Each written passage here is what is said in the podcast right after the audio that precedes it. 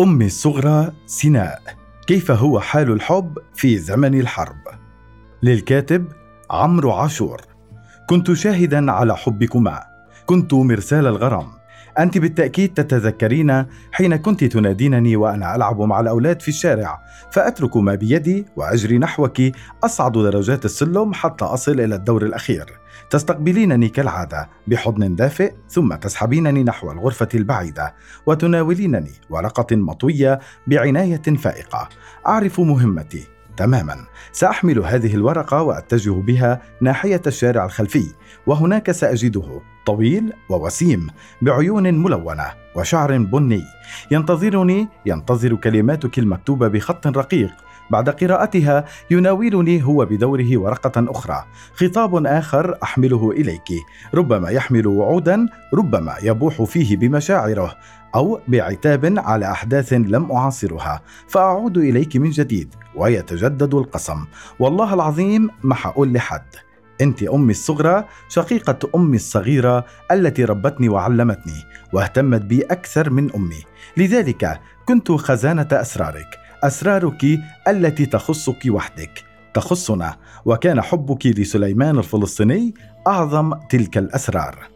وقتها كنت في سنة دبلوم التجارة النهائية، وكنت أنا في المرحلة الابتدائية، وكانت الأسرة قد اختارت لك ابن عمك الإسماعيلاوي ليكون خطيبك الحالي وزوجك المستقبلي.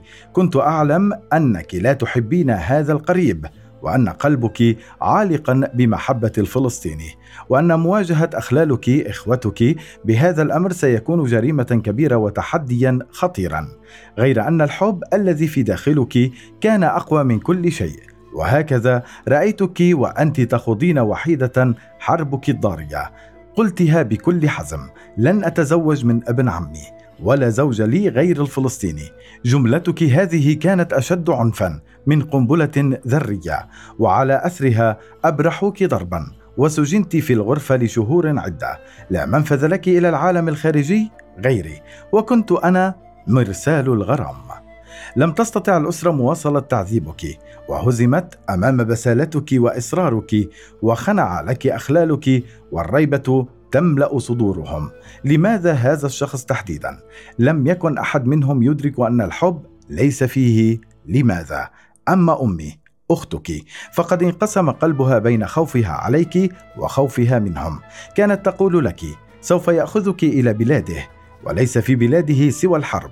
وكانت أمي تتذكر ما حدث لعائلتها في الإسماعيلية أثناء العدوان الثلاثي، وكيف هدمت مدرستها الجميلة، وكيف هجرت الأسرة ورحلت إلى القاهرة.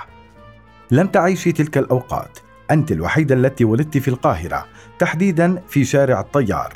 الغريب أن الطيار هو اللقب الشائع للرئيس المتنحي حسني مبارك، والأغرب أنه بسبب تلك الغارة الجوية تحررت سيناء. سيناء اسمك الحقيقي الذي اختارته الأسرة تأثرا بالحرب، والآن سيناء تحب الفلسطيني وترغب في أن تعيش برفقته. يا لها من مفارقة. وافقت الأسرة أخيرا، ولكن بشرط عجيب، أن يحضر الأشقاء الثلاثة ليلة الدخلة، وهكذا كانت دخلتك. إخوتك الثلاثة حول السرير الزوجية ينتظرون الدم، دليل الشرف الذي حصلوا عليه، واطمأن قلوبهم. هل عانيت من تلك الفعلة فيما بعد؟ هل أثرت على حالتك النفسية؟ هل شعرت بالخزي والمهانة؟ لا أعرف، لم أكن حينها خزانة أسرارك. أصبح زوجك هو كل شيء. حتى عندما قررت أسرته العودة إلى أرض الوطن لم تفكري للحظة، كان قرارك واضحا وحازما، سأذهب مع زوجي إلى أي مكان حتى لو كان الجحيم. كنت في الليل أنتبه إلى صوت بكاء أمي، كانت تشتكي من فراقك وتخاف عليك من عدوان عاصرت مثله، وكانت تقول يعني هو انكتب على العيلة دي إنها تفضل تعاني من الحروب، يقطع اليهود وينقطع خبرهم.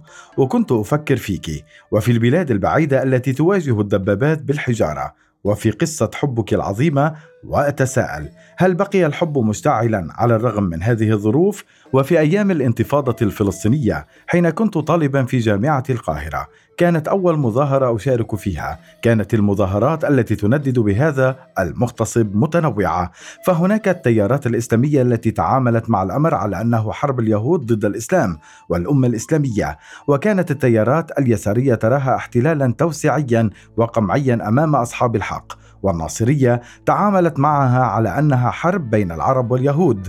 أما أنا فكنت أفكر فيك، أتضامن معك ومع حبك وأسرتك الجديدة، وكنت أقول لأصدق...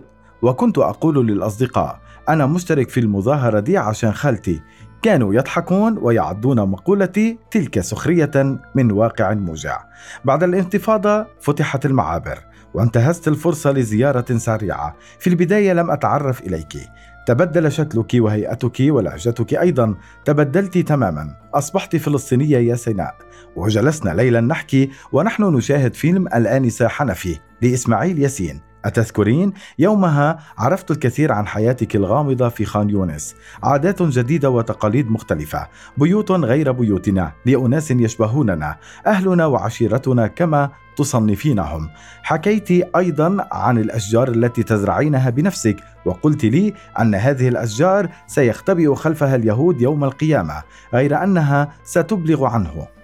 بدا الأمر أشبه بالأفلام الكرتونية، على الرغم من ذلك صدقتك، ربما لأنني أصدقك دائما كما تعرفين. بعد عودتك إلى وطنك الجديد، لعل ذلك حدث بعد أشهر عدة، ذهبت مع الأصدقاء لمشاهدة فيلم باب الشمس في المركز الثقافي الروسي. عقب عرض الفيلم كانت هناك ندوة مفتوحة مع مخرج العمل يسري نصر الله، وأذكر أنني وقفت ليلتها وسألته، هذه البطلة هي خالتي، هل تعرف خالتي التي تعيش في خان يونس؟ صحيح، كيف هو حال خان يونس؟ هل كبرت أشجارك وتفرعت كما يجب؟ ما حال أبنائك وبناتك الصغار؟ أعرف أنهم صاروا خمسة، هل تعرض أحدا منهم لمكروه؟ أخبرني أهلك أهلي أن القصف قريب منكم للغاية، وأنه يمر من فوق رؤوسكم فيفزع القلوب. وبمناسبة القلوب، أخبريني كيف هو حال الحب في زمن الحرب؟